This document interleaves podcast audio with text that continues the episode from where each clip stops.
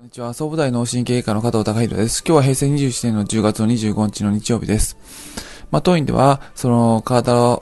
の力を抜きましょう。こう、意識して、えー、力を抜くっていう運動を続けていきましょうっていうことを、あのー、まあ、お伝えさせていただいているんですが、まあ、力を抜くっていうのは今まで頑張ってこられた方にとってなかなか難しいことですから、まあ、難しいっていうのは、意外にまあできるようになるとすごい可能性が広がるっていうことなんですけども、逆を言えば、まあ、抜こう抜こうせずに、あの、3つのことだけ、あの、うちのクリニックではやっていただいてます。一つは、まあ、1日5分でも10分でもいいですから、どんな運動でもいいんで、ゆっくりやるってこと。プラス、あの、ゆっくりやってる時に、あの、まあ、ちょっと早くしたいなって気持ちを抑えながら、あの、ゆっくりやる。で、その時に、ゆっくりしながら、細かく体の動きを感じていく。まあ、肩の筋肉の動きとか、関節の動きとか、えー、手が触れてるなとか、あのー、手が温かくなったなとか、血流が流れてるなとか、ちょっと痛いなとか、ゆっくり体の動きを感じていく。で、これを前に続けていく。まあ、ゆっくりする。体を細かく感じる。これを継続するっていうこと。この三つをあの続けていくとじわじわ抜けるんじゃないかなっていうことで、まあ、させていただいてますけども、まあこれにプラスアルファ、あのー、やはりその、力を抜くっていうこと、まあ、結果として、まあ、どういう状態がいいかっていうと、やはりその、まあ、相手がいてくれてありがとうみたいな状況になるっていうことが、まあ、非常に、ああの、関係性としては、あの、喧嘩の状態じゃないので、まあ、体が痛い。なんで痛いのよ。体が動かない。なんで動かないのよ。っていう喧嘩の状態になってくれば来るほど、まあ、どんどんどんどん、その関係性は悪くなっていって、えーうん。まあその、まあ、滞りが生まれるし、緊張が強くなるし、緊張が強くなれば流れが悪くなって、老廃物が溜まって、で、また、あの、悪い状況になっていくっていう悪循環になってきますので、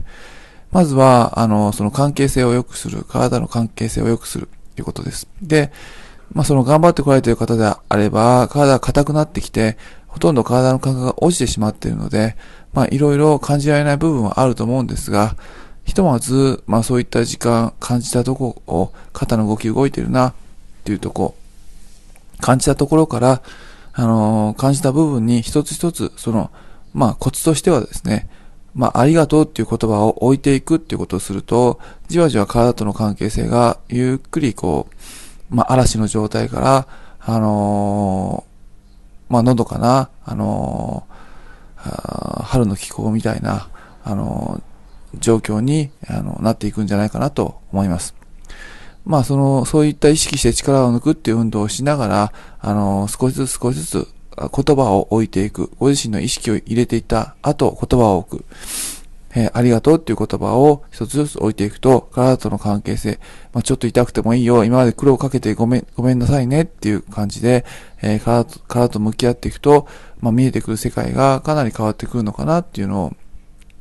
感じてます。これを、あの、ちょっと前に続けていくと、あの、体に染み込ませていくので、まあそうしなきゃいけないって頭で分かっていても、体で分かっていないとなかなかそっち方向にはいかないんですが、まあ体で分からせていくためには、毎日、こう、あの、5分でも10分でも習慣づけして、まあ血肉化する、体に染み込ませていくっていう作業が、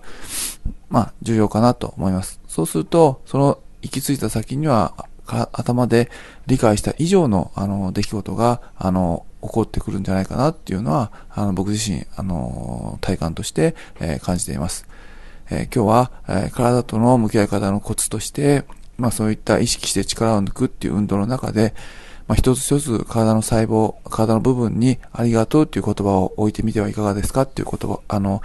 えー、お話をさせていただきました。今日は以上です。